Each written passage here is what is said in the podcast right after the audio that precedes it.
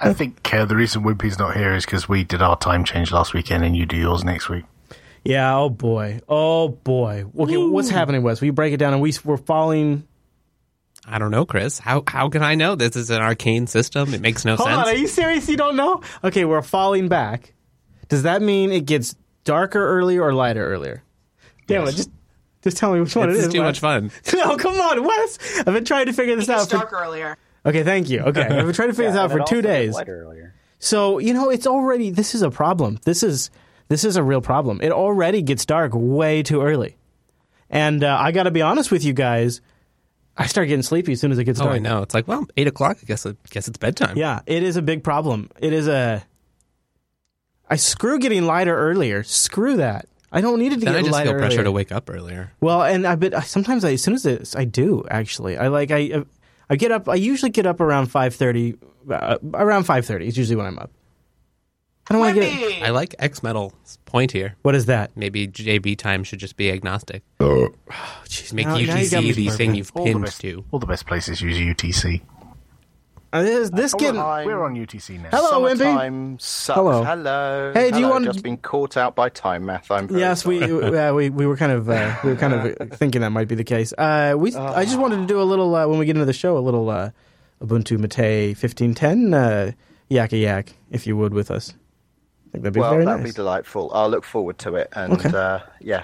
And somehow I'm driving all the way love to. Liverpool in a couple of days' time. I mean, how, how did this happen? Oh, by the way, uh, I'm not. Uh, who's calling shotgun? I, I think Mark should sit in the front and I'll sit in the back so I can write my presentation. All time shotgun. Sure, sure, sure, sure. You can do shotgun to Laura's and then uh, and then uh, sit in the Oh, back. no, and I want Laura to sit in the back. I want to sit in the back the whole time so that you're my chauffeur all the way to Yeah. Liverpool. I, So, I don't want to have on, to let, me, sit let me work with, this out. Let me work this the- out. I'm, I'm just going to extrapolate here. Would you like me to wear leather driving gloves and a peaked cap? You can wear whatever the hell you like. We're playing dress up, don't looking- mind. You just you just want to look like Miss Davis, Daisy in the back of my car. Is that right? Only on the weekends. Yeah. All I heard was leather. oh boy. Oh, hello, Chris. Uh, you know, I've decided I'm going to move. I got to move somewhere where it's sunny in the. Where can I go where it's sunnier right now? Where, where do I got to go? Australia. Australia? Yeah. South Sunnyvale. That's what I was thinking. Where it's sunny Australia. right now. Yeah, Six months of sun in the South Pole. yeah, I could do that. Yeah, uh, then I could be more productive. Then I could be more productive. That's what I was thinking. You're in Liggins Ranch talk show. That's ready. It is nice, sunny, and 70 degrees out. I gotta go. Where are you? Uh, I gotta go. That's ridiculous. Looks familiar is yelling at me in IRC. What? I live, in Texas, man, and it's sunny all day from 6 a.m. to 9 p.m. Well, that would be 9 p.m. Still, really? Because the thing is, is I can feel my productivity is going to start falling off. It's time to hibernate soon. Well, because our time zone change is going to make it darker sooner, and uh, and I just start I, I something with me. I think it's probably because I don't get good sleep or something. As soon as it starts getting dark or whatever, I'm I'm an old man. As soon as it starts getting dark, I start falling asleep. I start getting tired. My energy drops way off. Chris. It's the release of melatonin that How does are now, that. Chris? I know I'm 33. I know I'm not. I mean, I'm not actually that old, but I don't know what it is. I, it's been for the last two years. 33. I remember when I was 30. Now listen, it is so you, you mock, you mock, but it is so bad. I thought there was something wrong with me because Well, there might be. Don't, don't discount Okay, that. all right. Because for the last had couple of years, when I was 33. for the last couple of years, I was like, why am I falling asleep at like six o'clock, six thirty at night? What is wrong with me? Why? And then as it started getting lighter out, I started staying up later, and then I started staying up later, and then I'm like up at eleven o'clock at night, and I'm feeling just fine. In the middle of summer, I'm like, oh, because there's sunlight. and then as soon as it starts getting, so now my, my I'm starting. You guys, I'm starting to get tired around seven thirty when the sun's set. It is ridiculous. I've got like so basically. I've got from five thirty, from about really six. Well, really, who's going to get out of the house? So from about seven thirty a.m. to about seven o'clock p.m. That's my window of opportunity right there to do anything. And if it doesn't get done in that time period, it's not getting done. We need to get you some nice um, solar temperature And I, lights in your, the in truth, your rover. the truth is, is I just got too much work. I got, I need to work till eleven o'clock. That's how you see. That's how my life is structured. I'm like, I have a, I have a job that expects me to be, to be available till eleven, and I can't make it past seven thirty. Actually, eight thirty, really. Yeah. So I tell you, maybe I'll get one of those sad lights. Yeah, there you go. Yeah. You would think you would think being in a studio What, the, full the of ones lights. up in a constellation or the ones attached to the side of your house? No, like you know those seasonal affective disorder lights that like give you. I've got Ah. Hughes lights. They're. I've even. This is not as cool as I thought. No, in fact, in, in fact, one of the things that's really kind of neat with these Hughes lights is check this out. Now, Wes, tell me this doesn't actually feel a little bit different. Tell me you don't notice a little difference when I do this. I'm going to hit the button here. It's called Energize. Ooh. You see what I'm Suddenly I'm, awake, alert. It, it does Ready feel for a a little. podcast? It does feel a little more like. Uh, look at those. You feel energized? Yeah, you do. Yeah, this is you- great. be. I, di- I didn't hear. I didn't hear the energized sound. When- when- All right, so say, uh, yeah. here, here's the difference. All right, so here's here's here's before right here, right? See, there's before, and here's after. Boom. Oh, I need to. Boom. Now I need to open a browser. don't yeah, I? you do. You do. See, because yeah. see before. Yeah. See, Hang that's on, hang on. hang that's kind of boring, right? It's kind of sleepy. Sad, sleepy working much Chris. faster. Yeah. Yeah. Yeah. See, Chris, so does that only work with uh, a cell phone? All now? right, go on, then. go on, do it again, do it again. okay. So here's now. here's here's sleepy mode. This is what we're going to start the show with. Now here is energized mode. Boom. Boom. You see that? Big difference. Big difference. It basically, and I have other modes oh, too. Like right. okay. Uh, here's concentrate, which I don't like as much. Oh, that's kind of intense. Yeah. Here's sunset. Ooh. Yeah. Now I just got warm in here, didn't it? Day it? is done. Yeah, it got warm in here. This is Greece. Oh, it's green. That's weird.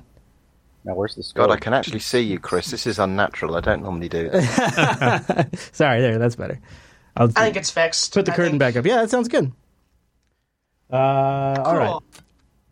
Cool. So, what does the Philips Hue run on? Just a mobile phone app, or Well, no, actually, actually, they have uh, they have they even have like a Python API for it. Like it, it pretty much anything. There's there's all kinds of things you can use to set it, but the consumer out of the box expectation is a mobile device, Uh, So do you I have see. to have firmware update your lights? not Like the lights emergency, themselves, but the someone- controller. Yeah. I don't know if it was okay. the Hughes, but I saw Matthew Garrett talking about how one of the lights he has has Netcat on it, which is Really? pretty disturbing. I don't know about these. I mean, it does have a little controller, and it does need updates from time to time. Uh, you know, they're pretty obvious for a studio use. Right. Having color control over your lights is pretty obvious. Uh, I don't know. You so- having to go fiddle with the gel. you know, I was talking to Benjamin Crincia, or Cur- right, did I say his name? Crincia. Lol. Uh, uh, Carencia, uh, what is it? Kerensa. Kerensa, Benjamin right. Kerensa. That's right. Benjamin Kerensa, thank you. And uh, he was talking about how you could tie in his Glucosio app, which checks for like your uh, blood sugar levels and whatnot, with Hughes lights Oh, nice. to uh, change the light of the hues depending on your blood sugar. Credenza, yeah. Yeah.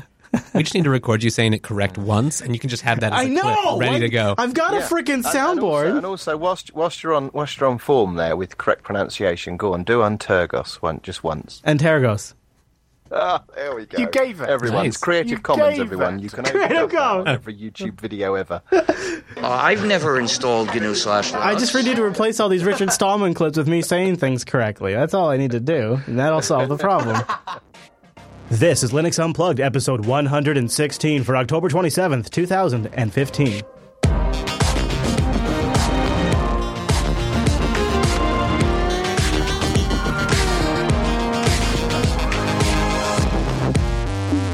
Welcome to Linux Unplugged, your weekly Linux talk show that's ready to head out and find the sunshine. My name is Chris. My name is Wes. I'm just saying I get sleepy in the fall, Wes. That's all I'm saying. I do too. Maybe after this we'll take a nap. Actually, you did bring us Red Bulls before the show. I'm doing my part. I'm You doing know- my part. We got to have a show somehow. It's been a long time since I've had Red Bull too, so when you crack it open, it's got that s- distinct Red Bull smell. Yes, it does. But uh, we are well caffeinated for today's episode of Linux Unplugged. Uh, we're going to get into, uh, well, a few things. First of all, we're going to chat with uh, Wimpy about some of the new things in Ubuntu Mate 15.10. I'm looking Very forward exciting. to that. Big win for the EFF that benefits Linux users. We're going to chat about that. Why Intel x86 platform is going to be just basically, we got to write it off. We got to write it off. We're done. I love me some x86 CPUs. We got to write them off, you guys. you think I'm kidding? Actually, a really, really compelling report just came out on why we have to do that and why Linux users are in the best position to take advantage of that. It's from the guy who created Qubes OS. And then later on, after that, we're going to, right here, right now, we're going to admit Richard Stallman was right. In what may become a reoccurring segment at this point, uh, he nailed it. RMS nailed it. This week, a judge declared that because an iOS user does not own their software, Apple can be legally compelled to unlock the device because by Apple's very own EULA, that user doesn't own their device. They don't own their device. Apple owns their device, the, the OS that runs on their device. And so, because of that, Apple has to unlock it. Wow, is that not a huge red flag and exactly what Richard Stallman warned us about and exactly something that the Linux users should be thinking about? And then after all of that, some really sleek new hardware could be coming out for Linux users. I believe you I believe now I've been working on this. I believe it's pronoun- pronounced Yaume. Sounds good, Chris. Damn it, Wes. Yaume, and they have uh, something really interesting up their sleeves. So before we get into all of that, let's bring in the Mumble Room. Time appropriate greetings, Mumble Room. Pip, pip. Good morning. Hello. Hello. Hi. Hi. Hi. So uh, you guys may or may not recall a couple of weeks ago we played uh, the Linux Foundation's "The World Without Linux" uh, episode. Let's uh, play their second one that just came out, and, and then we're going to play critics. All right, so we're going to like mystery this science theater fun. this thing. You ready? All right, so here it is: "The World Without Linux." Woo, episode number two, by the way, with a real serious guitar intro. All right. Road trips are the best, but I think we are totally lost. Don't fret, dude. I brought a trusty map. Dude. So, a map. All I have to do is convert inches into miles and cross reference our perceived location with the mile markers on the road and. Uh, my bad. Yeesh. Sorry. Map goes out Don't the window. worry. As a backup, I printed out directions. These two aren't going to make it. Yeah, so Broken up by the end of the series. you take a left on fi- slight right on me- right. Now, What in the world are you saying? sorry, the printer cut off the directions on the side. Ah, MapQuest. I hope you never, ever go away. Okay, well, I don't get it. think U turn. Wait, U turn? I was supposed to make a U turn? no, U turn. Wait, are you saying U turn or you should turn? right. Are you saying right as correct or turn right? Eeh, Stop. Wait, are you saying stop it or stop the car? A world without Linux would mean a world without direction. We are so lost. When do you think we'll get there? All right, all right. Let's see. No, I'm gonna do this. Okay, so if a train leaves New York at three o'clock, okay, wait, carry the one. You want miles, not kilometers, right? Okay, the way it looks to me, we're gonna be there by eh, Halloween. A world without Linux is hard to imagine. Thanks to the hundreds of thousands of individuals and companies who support Linux, so we don't have to. Learn more Java. and help support Linux today. Wait, that sign says Bermuda Triangle straight ahead. Finally, some good news. Oh, I know, right? Sounds tropical. Oh, hashtag world without Linux. So, what do you think, Wes? Are you impressed by the World Without Linux uh, series so far? There really wasn't very much of Linux in it, so I, I guess that's that's good. You know, um, Chris. Yes, yeah. Go ahead, Popey. Is is this a cultural difference between you guys and us, or is that just not funny in any way, shape, or form? No, I think you're right there, Popey. Yeah, it's pretty much not funny, Popey. Uh, not only is it not funny, but I don't, I don't get the premise. Like, if she has printed out directions, what did she print them from? Yeah, Probably the internet. And then he references MapQuest. which is probably running Linux. And I think the fundamental, and maybe I'm overthinking this, but I think the other fundamental thing is, is like, it sort of assumes that something wouldn't come up in its place, like a BSD or something like that. I love the idea, though, and I love the uh, basic uh, idea that they're trying to convey. That's the part I should say. is I love that. I love the idea they're trying to convey is Linux makes the world easier in a way you don't even realize. right, spotlighting how it builds all the common infrastructure. Do you think maybe these these um, promotions are not aimed at us? Yeah, exactly. Yeah, exactly. Exactly Do you, correct. think, do you think this is more suitable for my mum when I want to explain what Linux is and what it's done yeah, for the yeah. I, I do think so. I just I think it's kind of fun. I'm glad they're putting it out there, and uh, you know, I, I've noticed that the first episode did get a little bit of attention. Yeah, it did. So I think I think if I showed this to my mum, she'd say, "That's nice, dear," and that would be it. Yeah, there's there's an element of that as well. It didn't make a big connection to the part Linux plays, really. no, no. I, guess you There's have a to. huge amount that goes into providing the you kind of have to directions. infer that Linux would be providing solutions for all those things right, in but some if you way. don't know anything Sorry about to be a Linux, Debbie Downer and all that, but it just seems like a complete waste of time. The other uh, the other question that has to be asked is: Is that being created under Linux? yeah, right, exactly. I don't think Was it that is, but- contracted for a designer using a Mac? Yeah. Uh, I don't know. So I'm torn on it. Format. Part of me really likes them getting the word out, and part of me likes the idea of sort of showing how Linux has made our modern lives easier. But part of me thinks it's a little off tone because you have to kind of know how Linux fills in the gaps in order to get it in the first place. And if you know how Linux fills in the gaps, it's not resonating with you. And number two is I probably think it was probably made on a Mac. My thoughts. Hey, you know what? Speaking of things that are probably not made on Macs, OggCamp 15 this weekend, October 31st and November 1st uh, in uh, Liverpool, which uh, is a little bit of a commute from here. Just a little bit of a commute. So I don't think I'll be making it, but uh, I bet a Oh, few you can folks get in on the boat and everything. I know I could. I could. Float the rover. They- yeah, yeah. Just put the rover on a ferry and call it good. Put some pontoons on it. What else do I need? So, uh, anybody want to uh, chat about OggCamp and kind of tell us what to expect if people are in the area? Maybe they could make it. Oh yeah, Go ahead. yeah. So uh, this is I don't know, like the eighth, seventh one. We've I've lost count, uh, and uh, something like that. And uh, we do them every year. They're community-run events. It's an unconference, uh, and we've moved around the country a few times. We've run them in Liverpool a few times because one of the organisers lives near there, and we've got a really great deal on a venue. It's at Liverpool John great. Moores University. 31st of October, 1st of November, so that's this weekend as we're recording. Um, and people come along. It's not a necessarily a Linux or open source or FOSS conference. It's it's free culture, open hardware, hacking. There's some Linux people there. You know, I bet there's a fair amount of Linux people there. Yeah, there is. There's a big overlap. But it's it's um it's not distro specific. So while Ubuntu is one of the sponsors, Fedora is another sponsor, and Oh, cool. uh, Martin can tell you one of the other sponsors in a minute. But Oh. uh, we yeah we have a bunch of sponsors who uh, help fund the event. But the key thing is it's free to attend, so you can buy a ticket if you want to. If you want to pay and donate a little bit, that helps run the run the event, or you can just have a ticket for free. Uh, we don't we don't. Uh, That's a cool system. You don't get better seating or anything like that. But the thing is, uh, most years where we, when the years when we started doing this, um, community funded, it turns out that the community turned out to be one of the biggest sponsors, uh, voluntarily. So people just voluntarily gave five pounds, ten pounds, whatever they that. could, and that was comparable or higher than the corporate sponsorships we got from like you know big name brands which i thought was really nice and really shows off the way that the conference runs and if if people want to come along come along to liverpool john moores university if you go to oggcamp.org um, you'll find out all the details the schedule and if you've got something to talk about bring that along and do a long form talk or we got lightning talks as well Cool. That is that's exactly the kind of uh, that's exactly the kind of event that I think is really in that sweet spot. So that sounds really cool. Oggcamp.org, and I'd love it if you guys showed up and uh, told us a little bit how it went next week. So Wimpy, you had a little uh, deets on uh, one of the potential sponsors here, and is this uh, the one listed here at the bottom of the page here?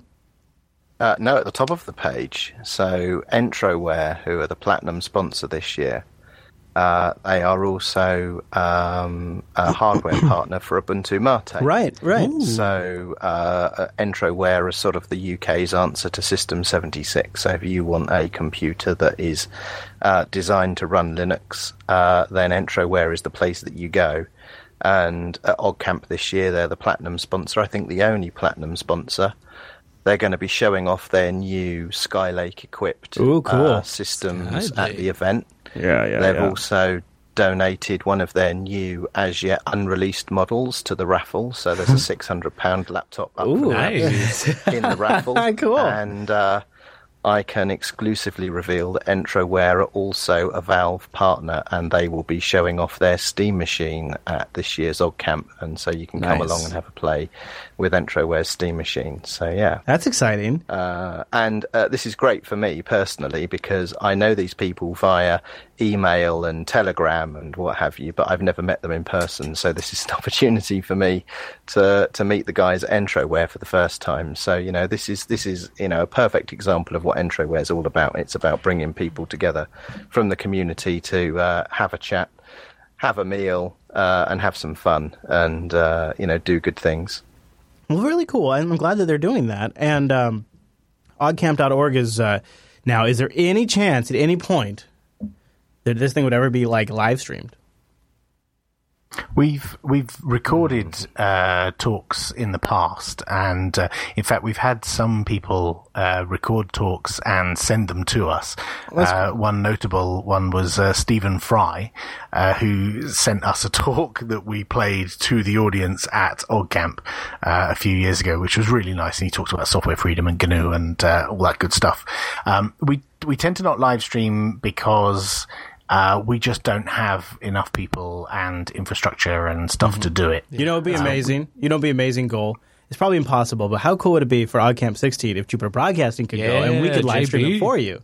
That would be amazing. Yeah, amazing. put that put that, put that in the budget, Chris. Yeah, wouldn't that Put be that great? in the I budget. I just got to take care of a few things. I just would love to. It's not a bad idea, actually. No, it's it's it's a really great idea, and I know of at least uh, half a dozen podcasters in the UK that could help with your accommodation whilst you're out. That'd be fun. That would be a lot of fun. Well, uh, let's talk more. I think that'd be really cool. Uh, all right, so uh, Wimpy, while we're talking about uh, Ubuntu Mate too, guess what? As the part of the big releases, all the big 15.10 releases came out, and the one that we follow really closely on the show is Ubuntu Mate Edition. 15.10 is out, and uh, I like the press kit page that was put together, and uh, looks like a ton of stuff. Obviously, the really big feature is Mate Desktop 1.10. Uh, also, the new, uh, I know that uh, you worked really hard on the new welcome screen. So, Wimpy, where do you want to start with uh, some of the new stuff that's in Ubuntu Mate? Because it looks like a killer release. well, I think so, but then I'm biased, aren't I? well, Yeah, I, no, I think was- it. I mean, I'm telling you, realistically, I mean, one of the reasons people might ask and wonder why do I follow it closely on this podcast? Why don't I follow Kubuntu or uh, Xubuntu, which has been around for longer? Uh, because honestly, to me, you know, I feel like I've been watching a lot of different uh, flavors for a long time, a lot of different distributions for a really, really long time, and there is really some great things you're doing here. So I think this is one of the standouts, and so that's why I like to cover here on the show. So you really, I mean, they're really, I'm, I think I'm biased as well. I think it really is a fantastic desktop for anybody that it wants to game under Linux because the Mate desktop has very low overhead, but you're getting a very high quality, very modern looking desktop, or anybody that just wants a very simple, straightforward desktop that works the way they expect, that has low resource usage. But still looks really good. Yeah, yeah. And it's friendly to use. It's very friendly to use. So I, I'm biased as well. Well, thank you very much for the kind words. That's that's very gracious of you. Um, yeah, so we've got the Mate Desktop 1.10, and you touched on the Steam stuff there. So there's a there's a couple of things where the sort of the planets have aligned there. Um, uh, I think Phoronix either today or yesterday published an article about you know the different desktop environments and their performance with uh, running games under Linux. And Mate was up there in the Mhm. you know the top couple of Right. desktops for sort of gaming performance. It makes sense. And then you marry that with the Ubuntu 15.10 base, which of course has got Steam controller support out of the box. And then what we've done with Ubuntu Mate Welcome, which has got a one-click installer for Steam, Right. and you have an environment that can, you know, with one click be your desktop gaming environment. So uh, yeah, there's there's a few things that have sort of come together in a very sort of last minute timely fashion, but you know, it's it's nice to see all of those things being pulled together. But I suppose the Ubuntu Mate welcome is is more than people realise. I see people sort of, you know, immediately hitting close because these sort of welcome screens traditionally have been a bit anemic, you know, Mhm. just a bunch of links to Mhm. websites. And Ubuntu Mate welcome is not that. It actually does things, you know, it gives you some help through the initial post install configuration and can install Mm, not right now, definitely for 1604, but but now at least a good proportion of the software you would want to install on a computer. You know, if you've used a computer, regardless of operating system, you've probably you're probably familiar with things like Dropbox and Google Chrome or Mhm. uh, Spider Oak One or a whole heap of other things. And um, Ubuntu Mate Welcome's got one-click installers for all of those and, and many others besides.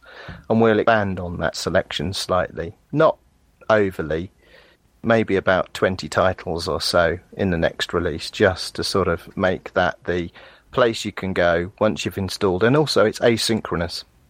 I don't think anyone's picked up on this, but you can go down that link, that, that list, and hit install, install, install, install. Oh, install. I love That's that. wonderful. And it Thank you for that. So, And is so- this also sort of a? Uh, is this sort of an answer to the software center that isn't a software center? It isn't an app store. It's uh, it's almost something better because it's it's actually more in line with what users actually need. Every single time I give someone a new Linux desktop, and I, it, it it baffles me to this day the hugest concept gap that they have is how to acquire new software. Definitely.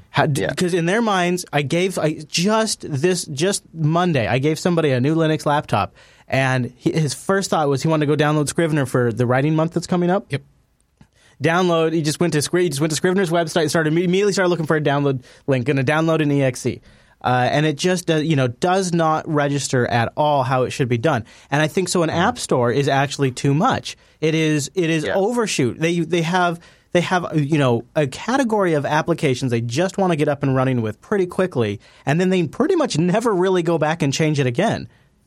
So right, most people that's what they're doing. They're using the computer to use these applications. That applications. few functions, Yeah. right? And so if you nail it with the welcome screen, uh, you almost negate the need to have a really well robust uh, uh, app store. I mean, it doesn't completely replace it, but for uh, a got to be a good, decent chunk of users, it negates the need as much. Yeah. Yeah, for for a good chunk of people, it, it certainly fills a need, and that's what it's designed to do. So um, Matt Hartley actually helped with the software selection in Ubuntu Mate Welcome. So he helped identify the applications and what they were alternative or equivalent to. So some of the apps you'll find in there says, um, you know, this is an alternative to. So GIMP says, and it's an alternative to Photoshop. Doesn't That's nice. um, say uh, say it's uh, equivalent. It's Yeah. an alternative to, Right. but we've done as much as we can to these applications to make them the best they can be. So in the example of GIMP, it doesn't just install GIMP; it installs GIMP and a series of plugins, including CMYK support. Oh, and there's that's very there's a polished. little bit of tweaking that goes on there. So when when you choose to install Chromium, so there's a little tick box that says hide proprietary software.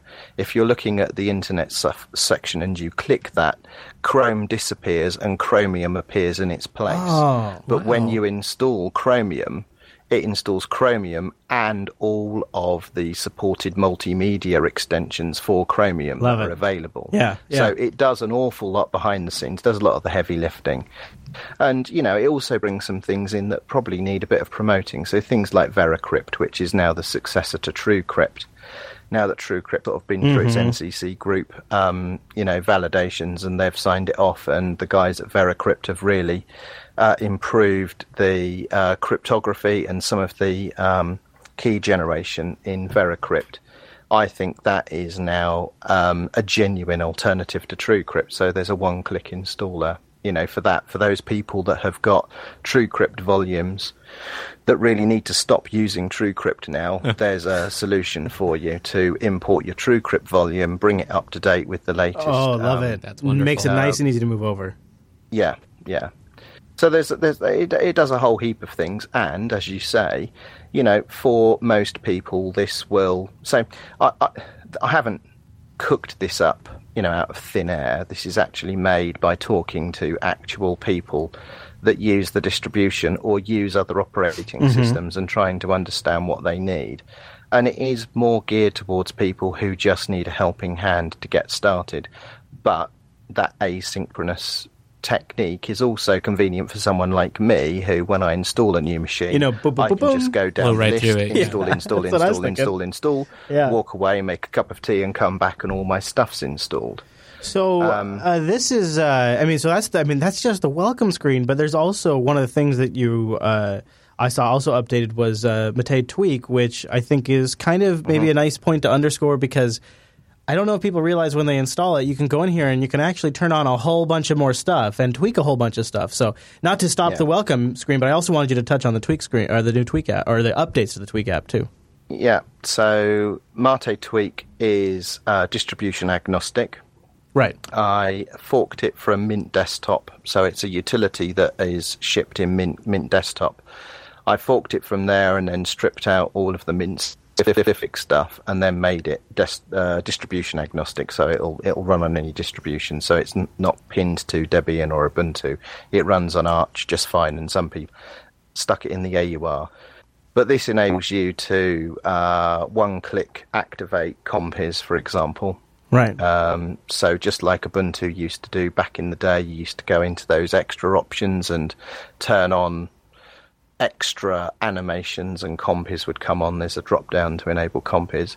And it's also got a facility to um, somewhat uh, reproduce the look and feel of other desktop environments uh, outside of the Linux world and within. So Hmm. you've got a, a theme called Redmond, which looks uh, much like Windows XP, a theme called Cupertino, which looks like Mac OS 10, and then um, within there, I've I've changed the layout slightly. I've improved the the way the UI works. So now um, there's the enable indicators, which enables the app indicator capabilities of Ubuntu underneath the hood. If Very you nice. want app indicator support, it's a tick box away.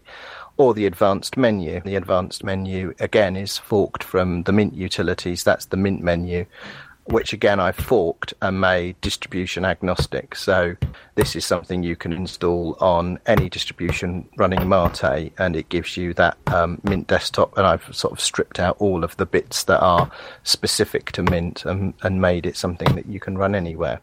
And that's those two utilities are sort of those um, sort of value add that give sort of Ubuntu Mate some of its identity, you know, that distinguish it from from the other the other distributions. Right.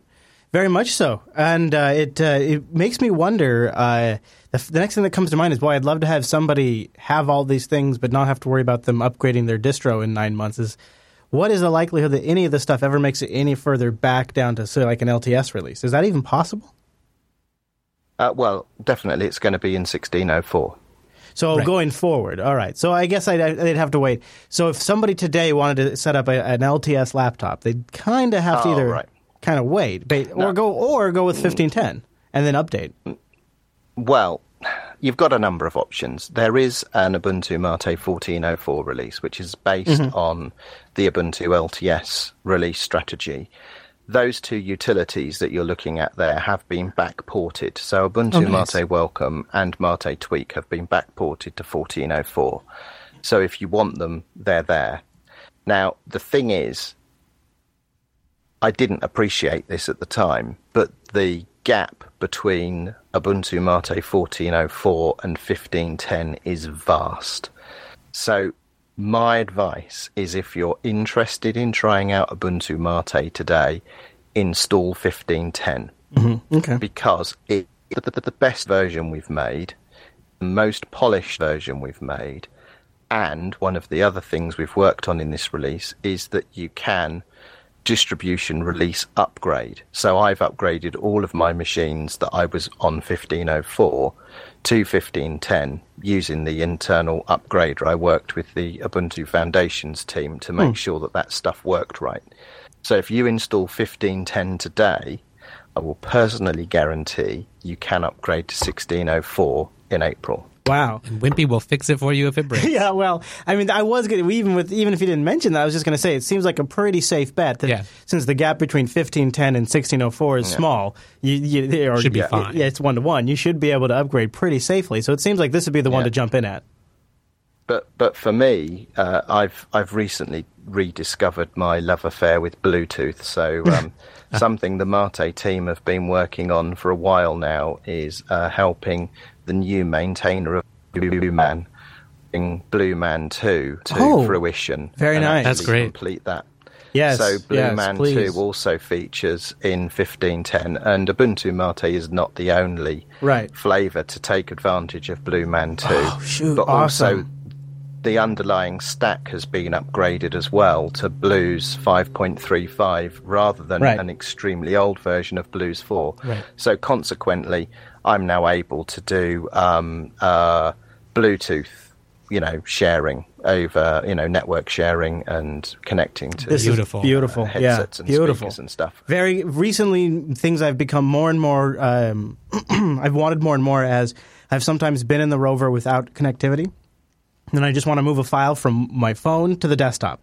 And I just want to move that file between these two devices, and I just have Bluetooth as my available option. That should be easy. Yeah, yeah, that should be.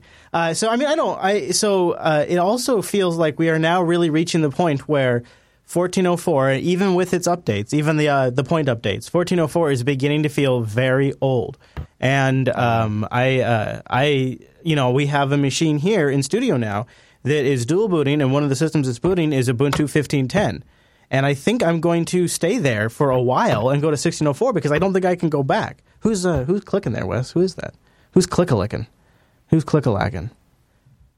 You see That's Swift. All right, Swift. Swift, uh, or Swift. Maybe Swift needs to move up to the staging area for a minute.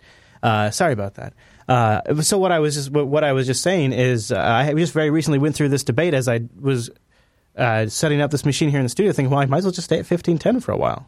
Just Yeah, hang out there. check out there. and then go to sixteen four. Fifteen. That'd be better than this. Generally, fifteen ten is a really solid release. Yeah, that was my experience in the review testing that we did. There's Is- an awful lot of effort, but you know, behind the scenes, ha- having some involvement with some of the people at Canonical now, and, and, and being able to see what goes on sort of behind the scenes on a on a day to day basis. Yeah, To say there's, uh, whilst visually on the He's see- surface, he's seen how might the not sausage is appreciate made. It. Yeah, yeah. And I you didn't get grossed Uh, out? like- like- I- I'll give you an example. if you look at it on the surface, you might not think Ubuntu Software Center has changed, but I know it has. So at the back end, Ubuntu Software Center has actually seen some bug fixing and improvements that you won't appreciate, you know, through the through the UI because the version number is the same. But if you go and look at the change logs, you can actually see that the Ubuntu desktop team have been working on this. Well, that's stuff. a statement And right there, if I haven't heard one there's before. A whole, there's a whole heap of things like that that I've now got an insight to and a, an appreciation of. You know, that has um, been- I, I didn't previously have. that has been a universal experience of mine every time we've gone in and worked with any any a lot of these companies that work in this field is that there's a lot of work and things that get done that they are a just not very good at communicating because they don't have the time, they don't see the need, or the people who would be communicating don't see the need or aren't connected to the people making the change. Or there's legal reasons a lot of the times too that they can't say anything. Or you know, there's there's thousands.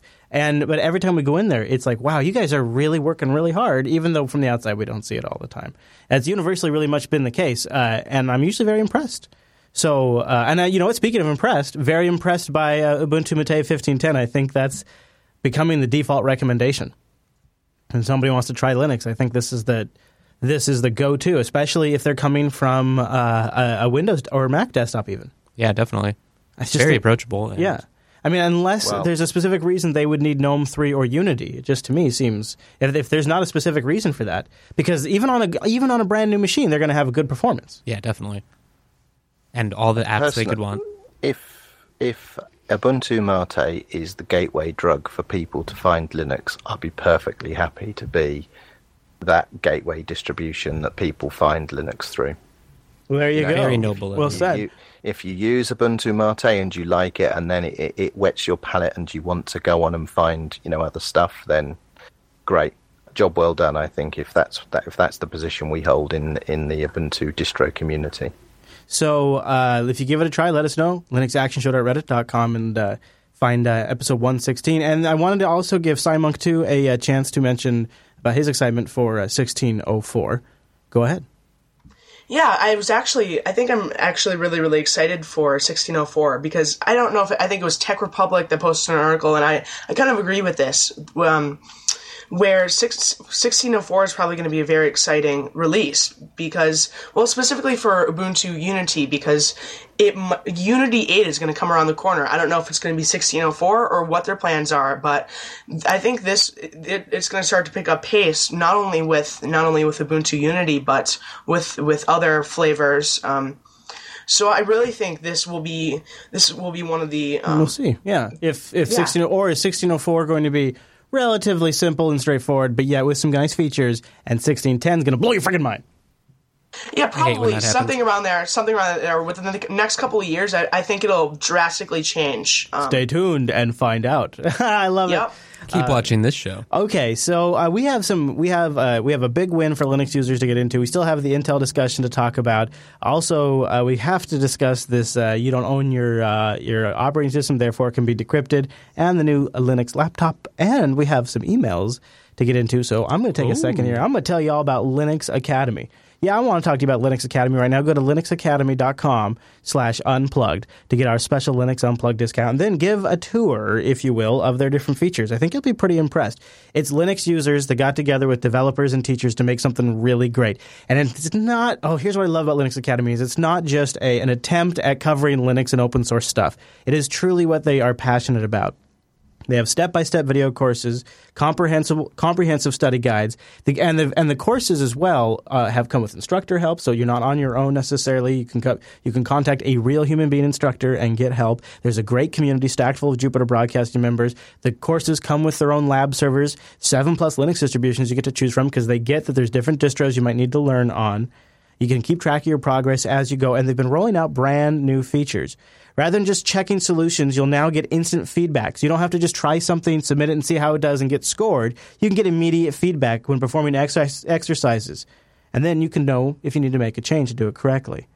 There's a new learning tool that's part of Linux Academy membership at no additional cost that really adds some nice functionality. Like they're applying this new tool to build performance-based practice exams for for certs such as the RHCSA and the Linux Foundation Search. Now those Red Hat certifications are a serious thing that people really get stressed out about. And spend a lot of time and effort trying to get. Yeah, so the fact that they're building this performance-based practice exam, I think, is really slick, really well done, and and, and it's for finally for people that are Linux users that have certain high expectations of of what they what is being taught to them, and not just like this basic stuff that's coming from somebody who's just doing you know a professional read, but actually somebody who wrote, sat down, and wrote the material. Instructors that are familiar with it when you need help. Scenario based labs, so you actually work with this stuff in a production live environment, a real lab server where you can SSH into and do the actual work.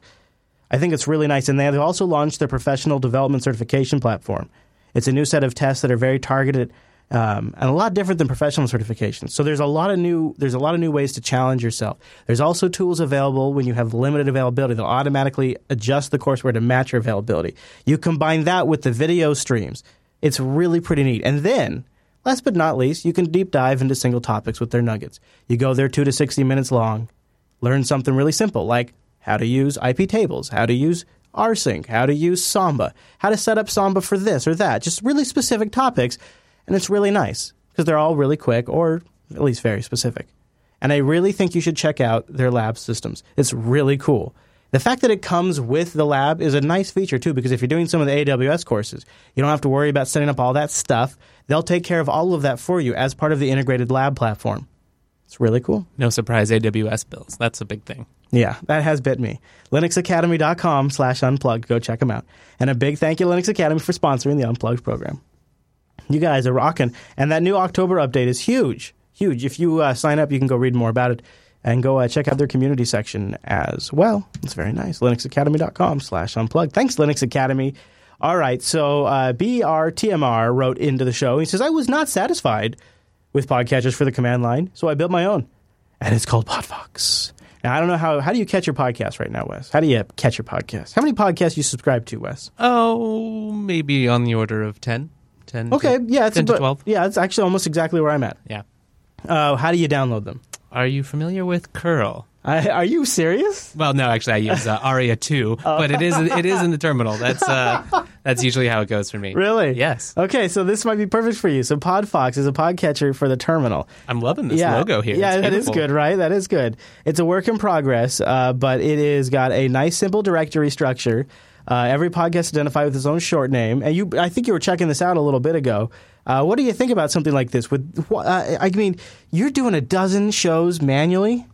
That does sound crazy now that I think about it. But yeah, that's what I have been Have doing. you tried BashPodder too? I have not actually. No. Okay, okay. So maybe maybe I should give Podfox a shot here. I, li- I mean, I like Python. It looks I- neatly int- implemented. I thought for sure your answer was going to be on your phone. oh yeah. Thought Well, actually, no. I do it the reverse. I usually download it on my computer and stick it in my Syncthing folder, and then it syncs Yeah. to my phone. So tell me, IRC, how do you uh, IRC Room? What do you use? Like, what's the app name or the tool you use to download your podcast? And then uh, Mumble Room. Uh, I'm curious, is anybody in the Mumble Room also using the command line right now to download your podcast? Stay with me, brothers. You used to, Popey? What do you use? Okay, what? How Yeah, did you do? there it? What do you use there was now? a tool called uh, HPodder. Oh, yes. I used Oh, to yes. use. Oh, yeah. HPodder was written good. in Haskell, Mhm. I think, which is why it's called HPodder. I used to use that, but now actually I have an iPad One that is pretty much useless for anything because no apps work on it anymore and there's no software updates. Right. So I just have it sat there with the Apple Podcast app running, and it downloads my podcast from iTunes, and I sit and listen, and that's the only thing it does. like I said, it's a decent enough speaker too, right? So Yeah, exactly. Yeah. That's not too bad.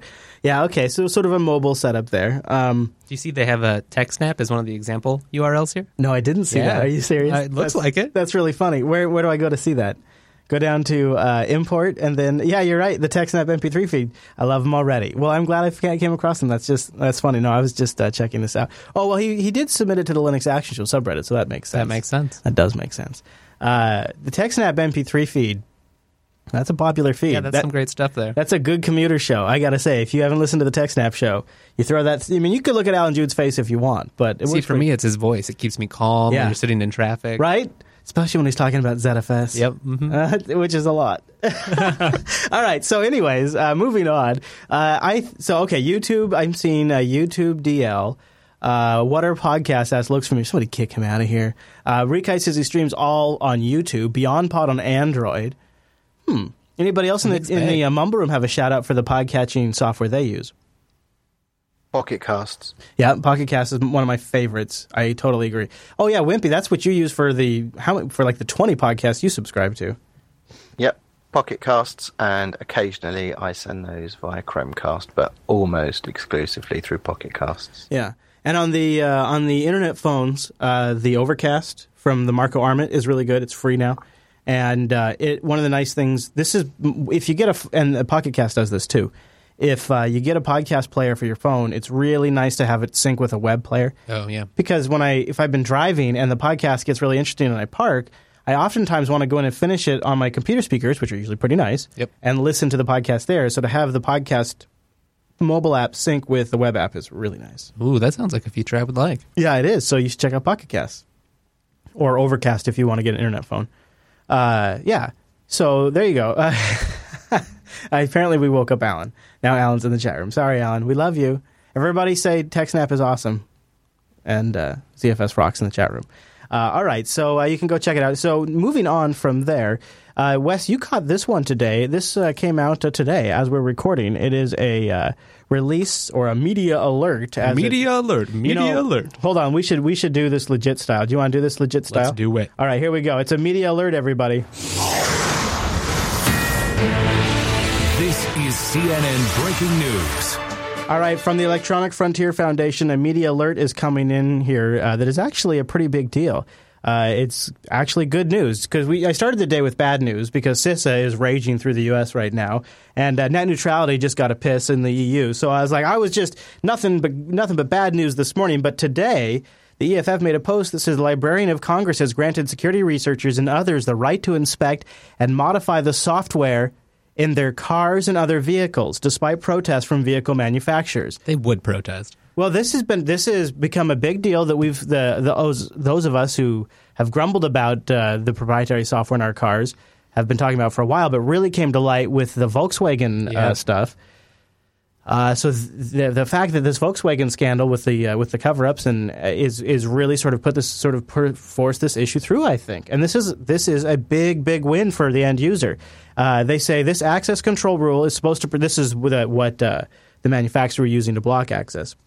They say this access control rule is supposed to protect against harmful and unlawful copying, said the EFF staff attorney. But as we've seen in recent Volkswagen scandal, where VW was caught manipulating some tests, it can be used instead to hide wrongdoing hidden in computer code. The EFF also won an exemption for users who want to play video games after the publisher cuts off support. Yeah. For example, some players may need to modify an old video game so it doesn't. Uh, they say some. Yeah, some players may need to modify. Oh yeah, because this is what you're not getting in trouble for now. Some players may need to modify an old video game so it doesn't perform a check with the authentication server that has been shut down. The librarian also granted the EFF's petition to renew previous exemption to jailbreak smartphones and extend that to other mobile devices, including tablets and smartwatches. It's really upsetting to me that we have to get this as an exception that's occasionally granted by the Librarian of Congress, but I'm still very glad that it's continuing to be the case. It's like a, a subtle win for uh, digital ownership that we kind of subscribe to. yeah, it's like a it's like a continued win of something we should already just have. Yes, exactly. That should be enshrined and we shouldn't have to get it renewed every so often. Yeah. But thank you, EFF. Yeah, I guess they. Uh, I mean, what this really is is it's it's sort of it's sort of working around the uh, the rules that the proprietary software vendors try to put in there, which we are going to be talking more about in a moment. So uh, let's uh, not go too far down there. Uh, while we're in the uh, things that uh, Wes came across that made us scratch our head this week category, because I think you also sent this in this morning uh, when we were chatting. Uh, this is a real interesting. Uh, this is a real interesting piece on the InvisibleThings.org blog, which is uh, also where you would find Qubes OS. Um, and I, I uh, I'm just going to read it to you, and uh, then we'll see what to make of it. So today I'm releasing this first paper. Finally, you can see the PDF or EPUB here. As mentioned, this paper is mostly a survey of the various problems and attacks presented against the x86 platform over the last 10 years. And uh, boy, is it! It is. Uh, it is. It is basically a. It is a litany list of issues with x86 that basically, to me, look like it condemned the platform because there's so many different vulnerabilities built in. Uh, so uh, they start with the BIOS, the root trust of everything, uh, bad SIM SSMs. Uh, then they go on to talk about UEFI. They talk about some of the stuff Intel's built in for management. And then from there, it's networking devices, of course, USB devices, the graphic subsystem, disk controllers, audio cards, microphone speakers, cameras, embedded controllers, Intel management engines. The bottom line is specifically Intel x86 based machines are just extremely, extremely vulnerable. No ways about it. Is that essentially what you got from it too? Yes, I mean I think a lot of what they're talking about as well is just the amount. You know, the instruction architecture is not necessarily bad. I mean, it might be old and crufty now. People have different opinions on that, but Yes. the amount of microcode and other things that runs without the running operating system's knowledge or intervention in any way Right. has made it so that efforts, you know, from the open source community to make secure kernels that are running on, you know, verified hardware, you can never trust it now. It, you know, it's similar to what we see in cell phones. Yeah, it's very much like that baseband that yeah, has its they own. can reach right yeah. into memory and you know Yeah. stops the regular processor in its tracks. So uh, it, let's just we'll just roll with the theory here that uh, x86 is a very vulnerable platform. You know who I wouldn't want to necessarily be right now? Wouldn't want to be Windows. That's because they're really really tied to this. I feel like this is something that Linux is going to be much better at rolling with. If I don't know what we'd roll to, but let's just you know we're just going with this this theory here. If this is really a big deal, uh, it seems like this this would be something much quicker for Linux to respond to than it would be for Windows or Apple to respond Right, to. assuming that you know we could get the headwind to change major architecture that is used by you know the computing public. Yeah. I, thi- I think you're right. Yeah. What do you think, Wimpy? Is it possible? Does it is it all in the hands of the distros, or could it just be a um, maybe like maybe one big uh, distro comes out and says, "All right, we're releasing for this laptop," and they, you know, who knows how it could happen? There could be there could be there could be something there. But what are your thoughts? Well, all the big distributions are making their um, platforms available um, for other architectures. But when you look at DistroWatch, there's 800 some Linux distributions, Mhm. almost exclusively aimed at you know PC, the Intel chipset.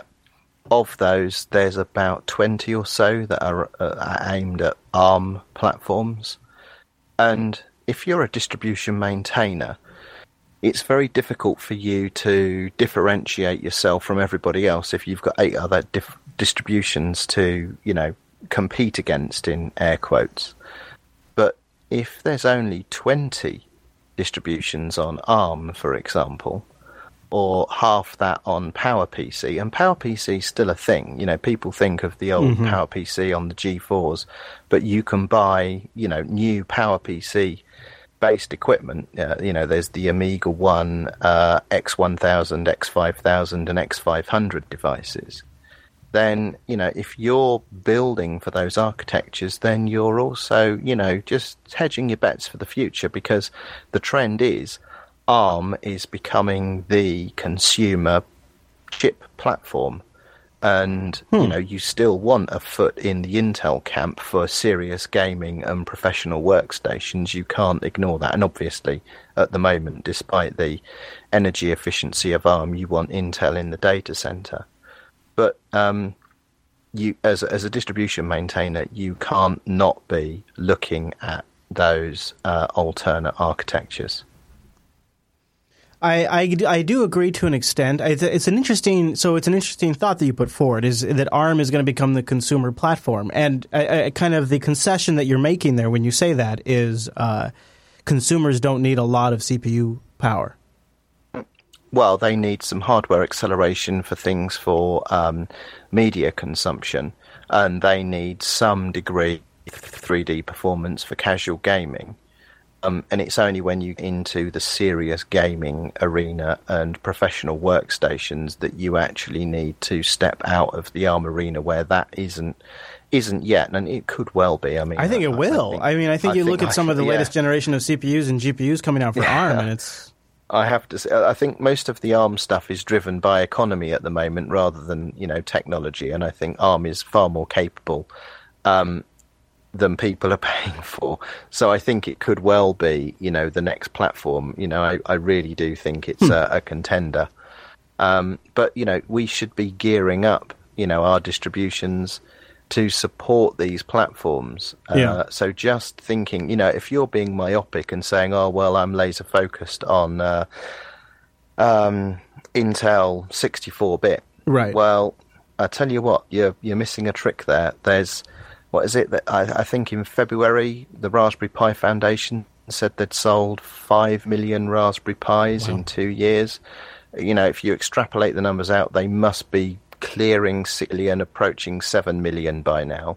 Right now, there are there are two Linux desktop operating systems, soon to be a third in, in the guise of Ubuntu, desktop operating systems available for the Raspberry Pi 2. So, do you want to be competing against 800 distributions on Intel, or do you want to be one of the three Right. with Yep. 7 million devices?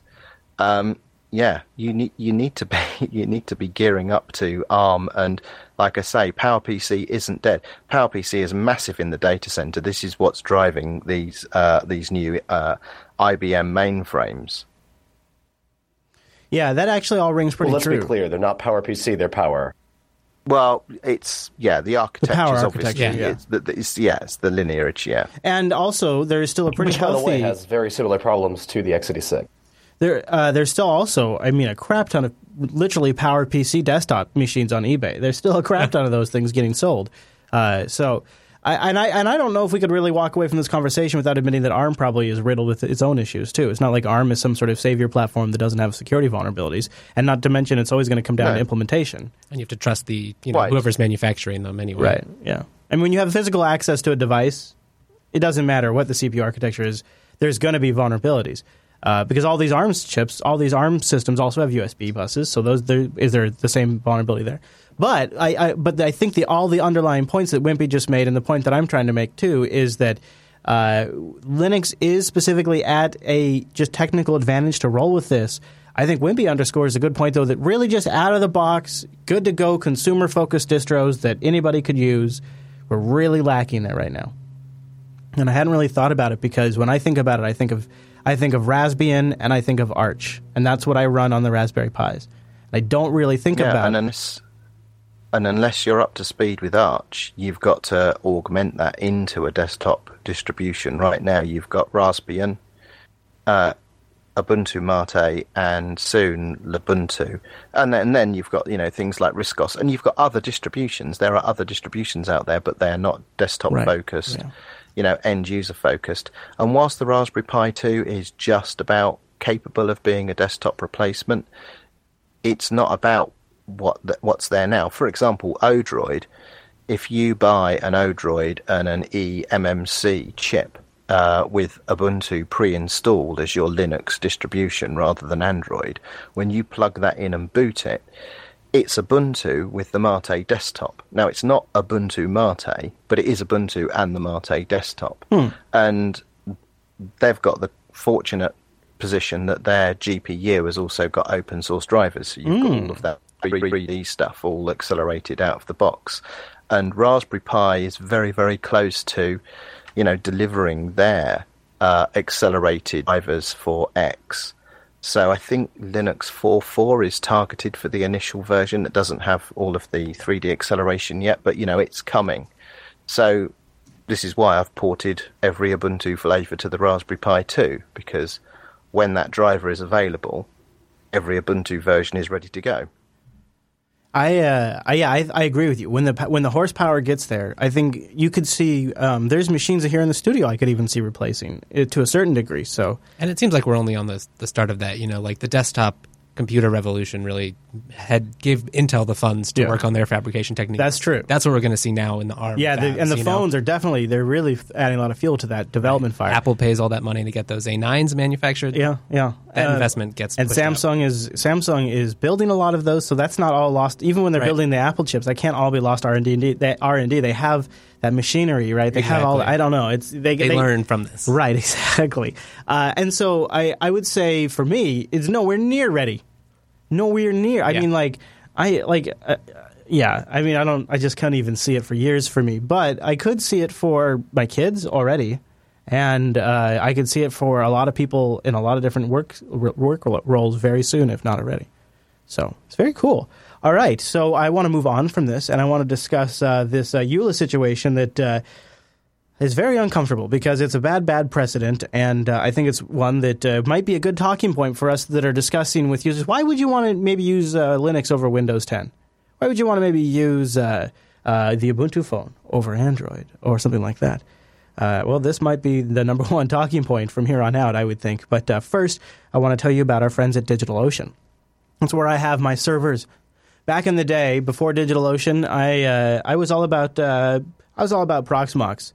I was all about Proxmox. I was if I needed a server, I'd spin up a Proxmox VM. Have you ever mess with, ever mess with Proxmox? Only a little bit. Yeah, But I've uh, heard some good things. And you probably mess with virtual. VirtualBox. Maybe you. Oh yeah, definitely. Yeah.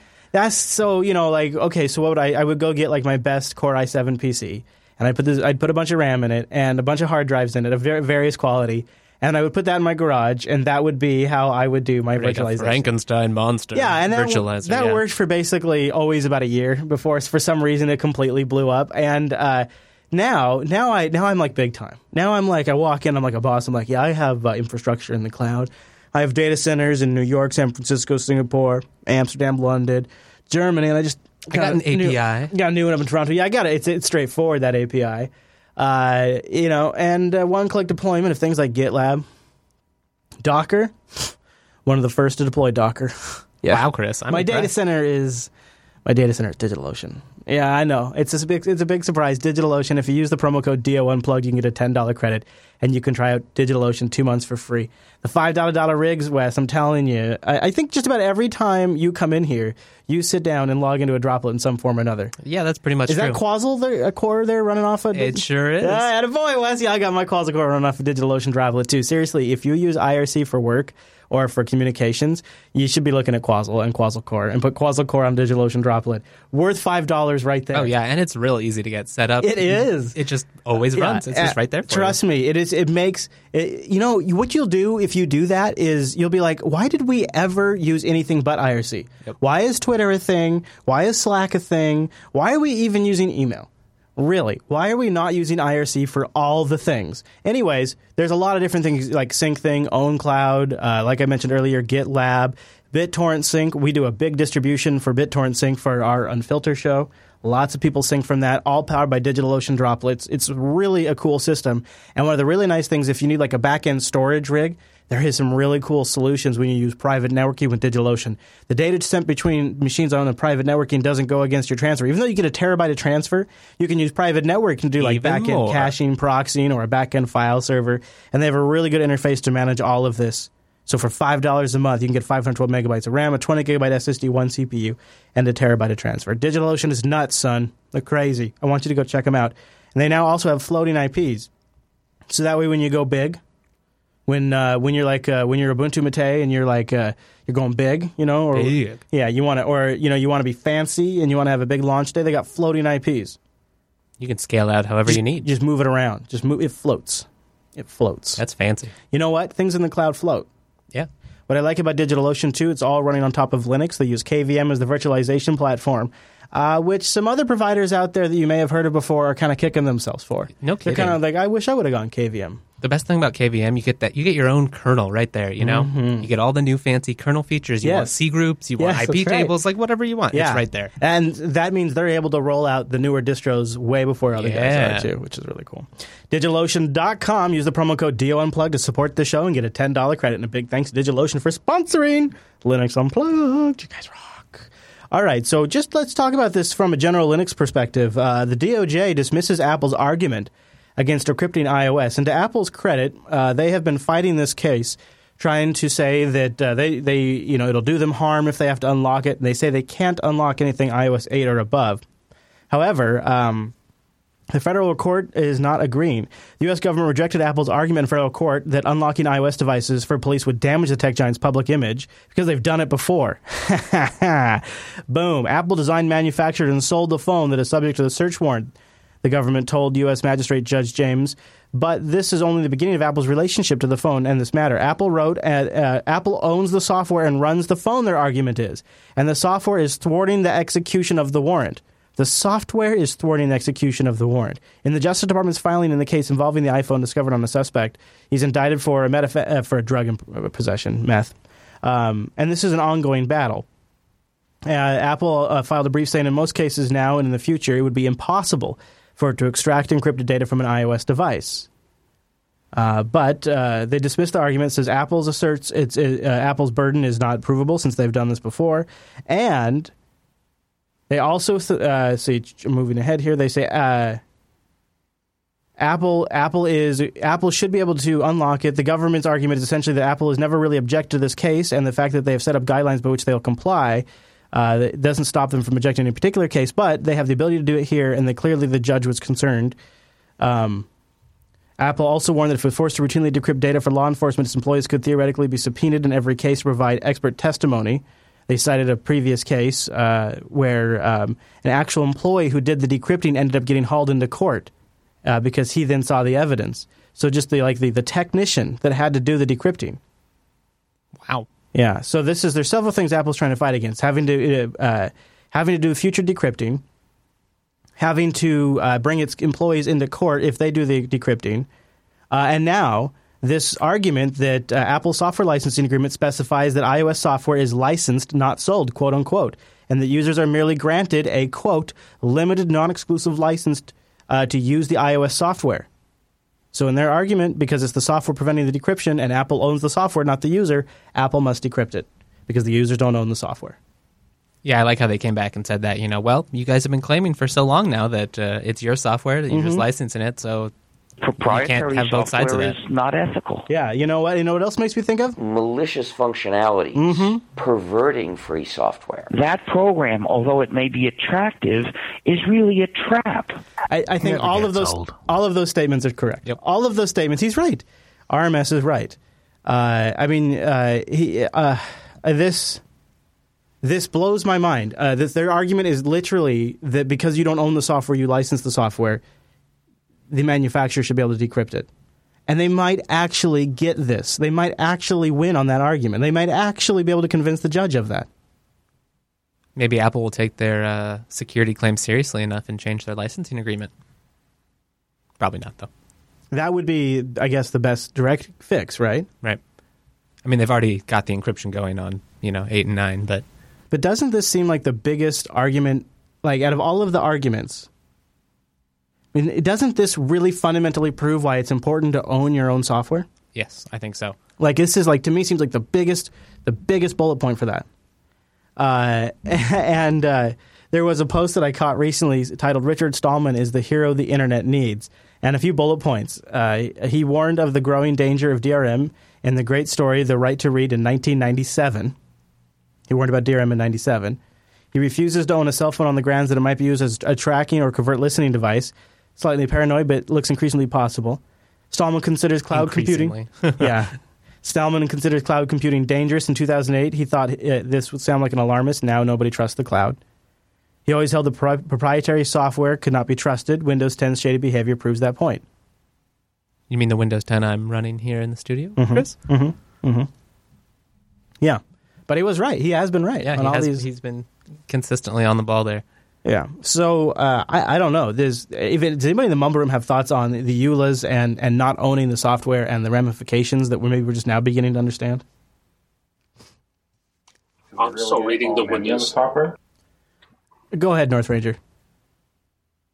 Well, if uh, you know, if the, if the idea behind copyright is for the benefit of the public uh, to secure for authors a limited time, um, there's really no limits at this point as far as the government's concerned. Yeah, exactly. That's a good point. Yeah. Yeah. Okay. Now I know two other people. I, who else wanted to speak up? I caught uh, next. Go ahead, and we'll, whoever goes first can have it. That's not a very good system, is it? Nope, free No. for all. All right. This is unplugged after all. Yeah. yeah. Uh, Go with ahead. Sean Casey, let Sean go first. All right, Sean, go ahead. Oh, I was just saying, like, given the fact that basically all software is licensed, do we really own any of it?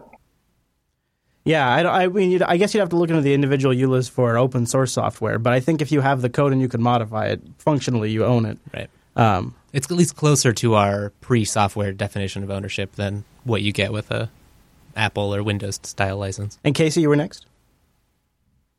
Or was it Sean that was next?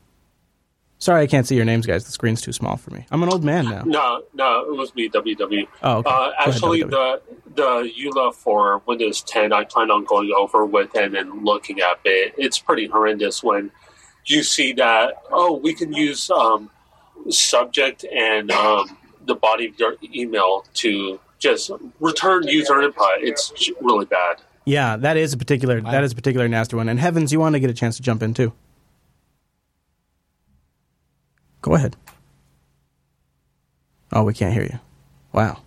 While he's getting his mic fixed, I would say in the future, I look forward to the day when the DOJ hauls Richard Stallman into court and says that he has to um, speak for the fact that he created the license and all the stuff on my machine is licensed under GPL. and so he's responsible for the software that's on my machine. There you go. There you go. That's a good twist. I like that. Uh, uh, heavens, one more chance. Did you get uh, your mic working? Going once? Going twice? I wonder what happened over there. What happened over there? Maybe Pulse Audio. That's everybody always goes to, right? Everybody always has to blame Pulse Audio. Uh, all right. Well, uh, Heavens, I'll give you a chance to uh, troubleshoot that for a second. It was just a thought provoking piece, and uh, I wanted to just kind of call it out because I think it underscores something a lot of us Linux and open source enthusiasts have been talking about for a long time. I'll tell you about something else I've been talking about. That's Ting, my mobile service provider. Ting is mobile that makes sense. It's only pay for what you use wireless. It's your minutes, your messages, and your megabytes. They add them up, whatever bucket you fall into, that's all you pay. It's $6 for the line, a great control panel, really enthusiastic customer service, and really good selection of devices, too. All these are unlocked, so you own them outright. You can go to uh, linux.ting.com. Linux.ting.com. You know, Chris, I was doing the math yesterday, trying to get my parents to switch to Ting. Hmm. I looked at the last uh, last year their bill.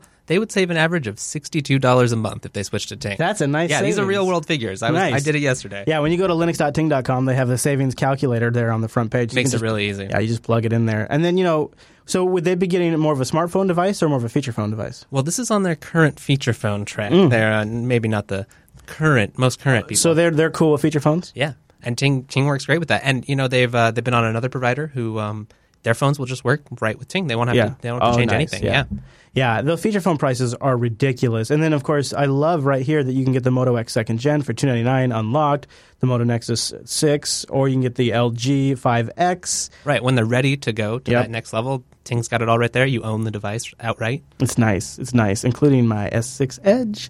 Uh, yeah, so you can check them out at linux.ting.com. I love their customer service. I love the way their uh, control panel works. It makes it really easy to manage my account. It's really easy also to pick between GSM and CDMA, so you can pick and choose which one's better in your area. And if you're a little savvy with Wi Fi, it's going to blow your mind with the savings. Blow your mind. Check it out. Linux.ting.com. And a big thanks to Ting for sponsoring Linux Unplugged. Okay, Heavens, did you get your mic working? Did you get it fixed?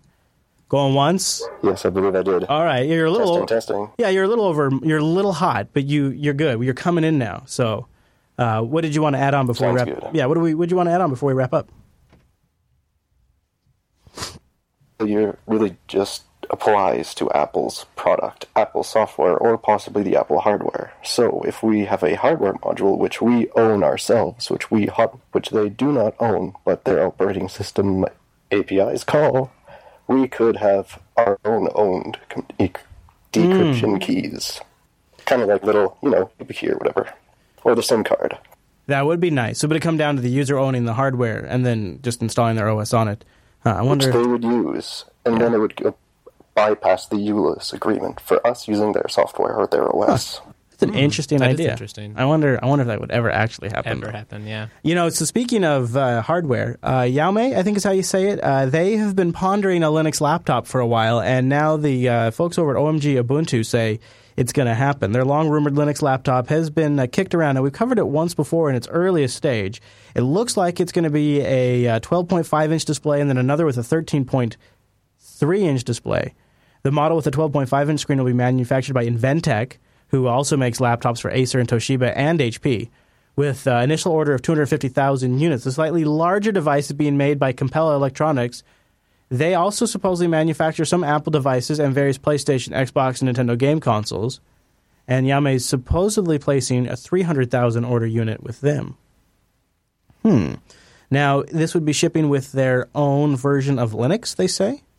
Oh, interesting. Hopefully, with Yeah. not too much added tree stuff. Yeah, yeah, yeah. Uh, and uh, no, we no no word even if it'd be shipping uh, anywhere specifically.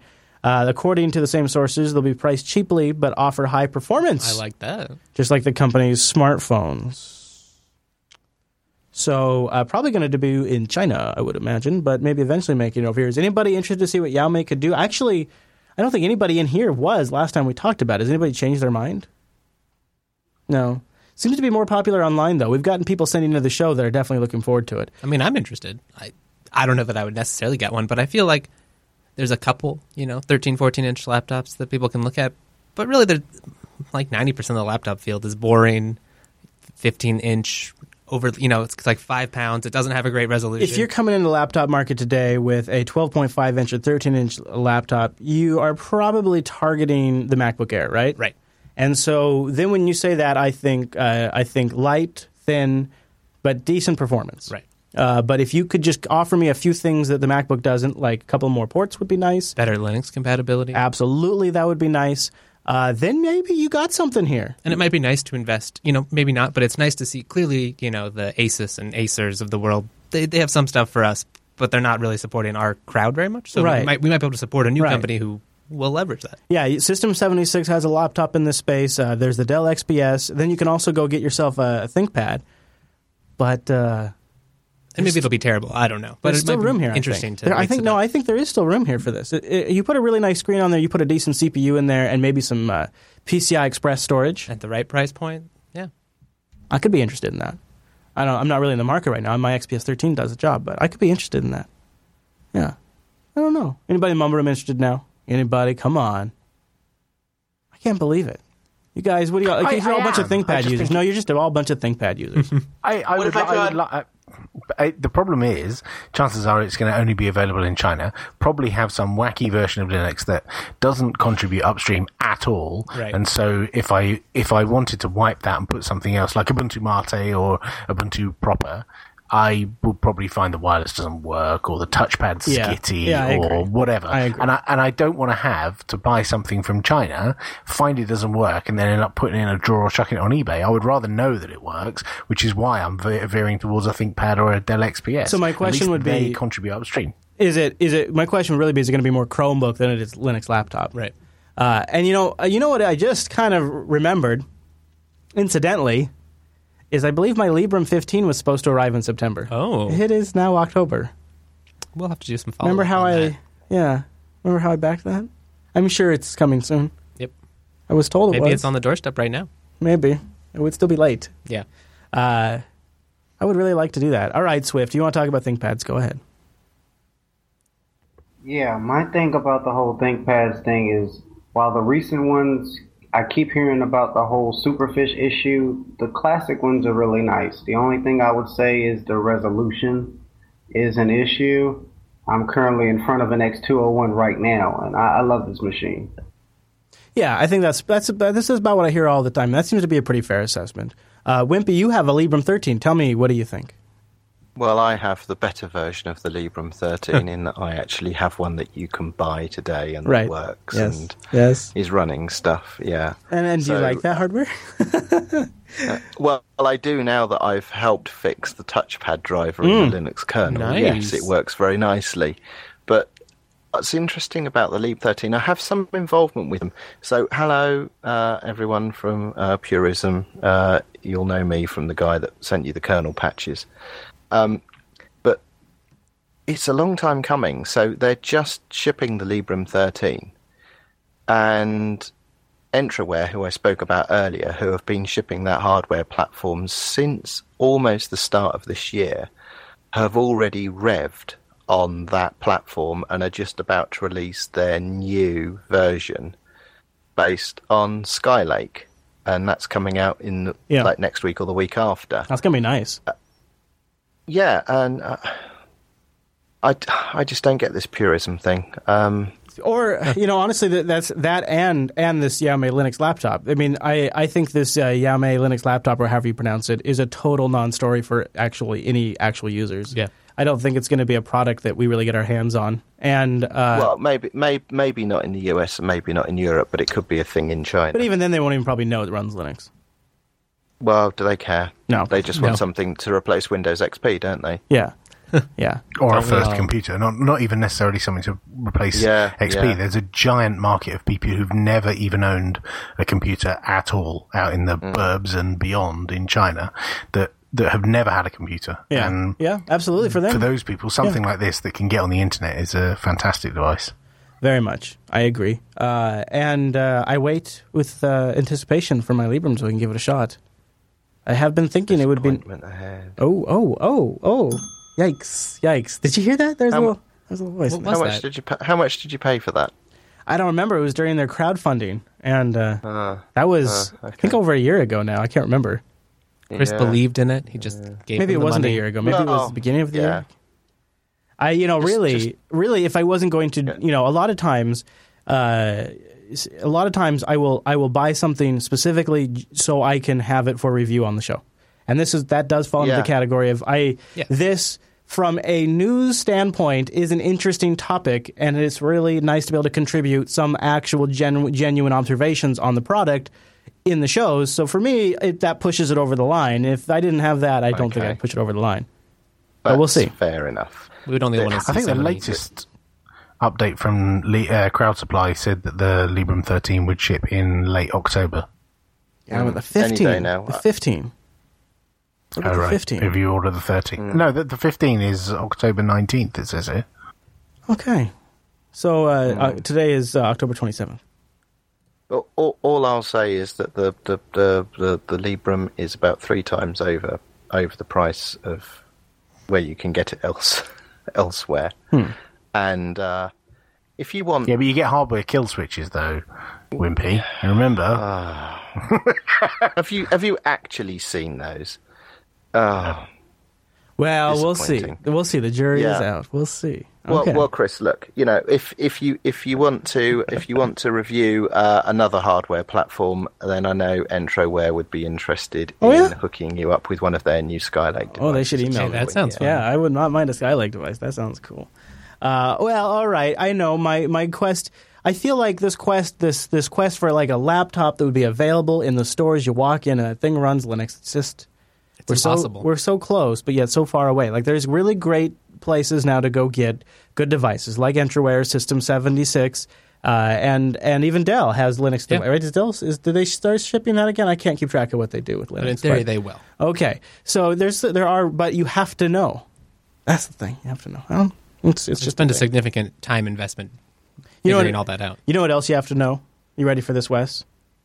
linuxactionshow.reddit.com. That's where you go to give feedback to this show, or jupiterbroadcasting.com slash contact. You can choose Linux Unplugged from the drop down. We love to get your feedback. Yes, we do. Join us live, jblive.tv. We do this show Tuesdays, jupiterbroadcasting.com slash calendar to get in your local time zone. It's 2 p.m. Pacific. Usually when we start, we usually start a little bit before that, you know, just for funsies. Wes, anywhere you want people to check you out online? Not this week, uh, Okay. but there should be some stuff coming. Mysterious. Yes, yes. All right, follow the network at Jupiter Signal for uh, live stream announcements and things like that. Linux Action Show on Sunday this week. Moving it to Sunday. Oh, exciting. This week uh, to uh, make room for some stuff. So check out Linux Action Show on Sunday instead of Friday. And see you right back here next week, everybody.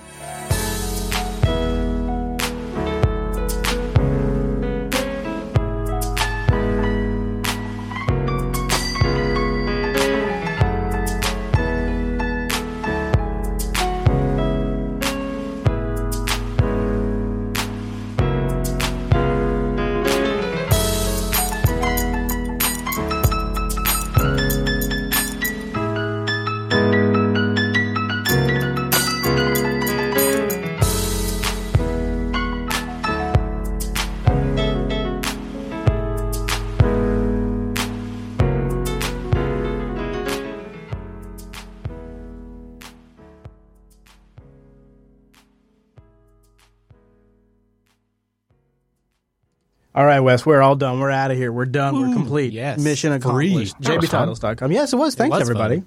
Thank you, everyone. Mm-hmm, Yep, s- sorry, sorry for being a grumpy old sod about Librem. Chris. No, no, I'm- it's I'm fine. It's good. I'm Don't worry sure, about it. I'm sure you'll have uh, fun reviewing the device. Oh, well, we'll see. We'll see. Linux communities survive on Grump, so it's, it's I needed. I I uh, I think people have gotten a little too um, sensitive about criticism. Yeah. Just saying, there's people out there that get a little too sensitive about it. Sometimes criticism can be well placed.